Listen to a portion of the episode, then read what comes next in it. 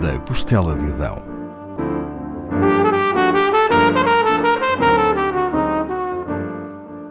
Com Paula Castelar.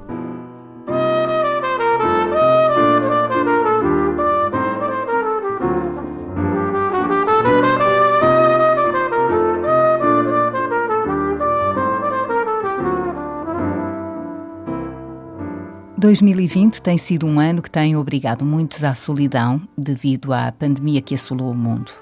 Talvez isso me tenha feito revisitar a escrita daquela que tem sido inúmeras vezes referida como a escritora da solidão, Maria Judite Carvalho.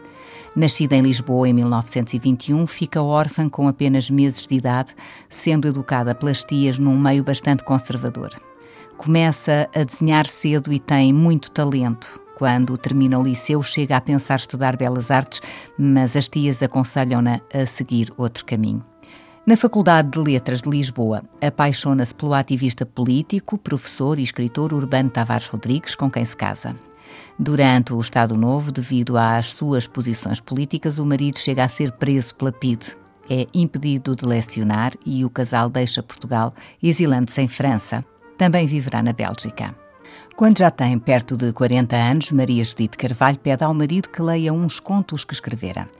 Ao terminar a leitura e impressionado com a qualidade da sua escrita, convenceu-a a publicar o seu primeiro livro, Tanta Gente Mariana. Publicou crónicas, novelas, romances e contos e recebeu vários prémios. Também foi distinguida pelo Estado português, em 1992, como Grande Oficial da Ordem do Infante Dom Henrique. Morreu em 1998 e, no ano passado, duas décadas depois, a editora Almedina assinalou a efeméride publicando a sua obra completa. A fechar, trago dois poemas do livro póstumo A Flor que Havia na Água Parada, editado pela Europa América.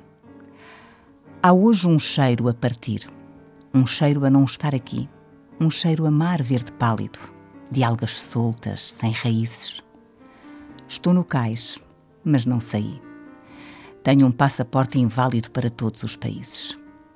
E em jeito de despedida, neste início de outubro, deixo-vos com um poema a lembrar setembro. Podia ter sido escrito este ano. Parece evocar os dias que correm. Cheguei aqui sempre em setembro. Não fui a Tóquio nem a Pequim, nem tive casa para veranear, mesmo pequena, mas com jardim e cheira mar, bom cheira mar. Não vi às tardes o sol morrer, com sangue e tudo, sol de verdade. Só há sol vivo para não se ver nesta cidade, triste cidade. Não fui turista, não passei com o tempo todo por minha conta.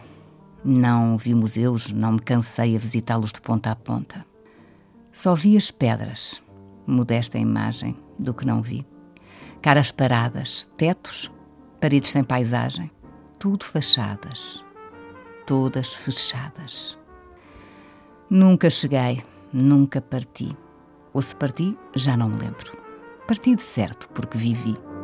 Cheguei aqui sempre em setembro.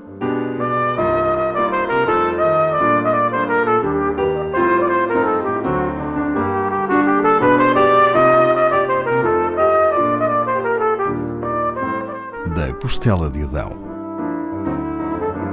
com Paula Castelar.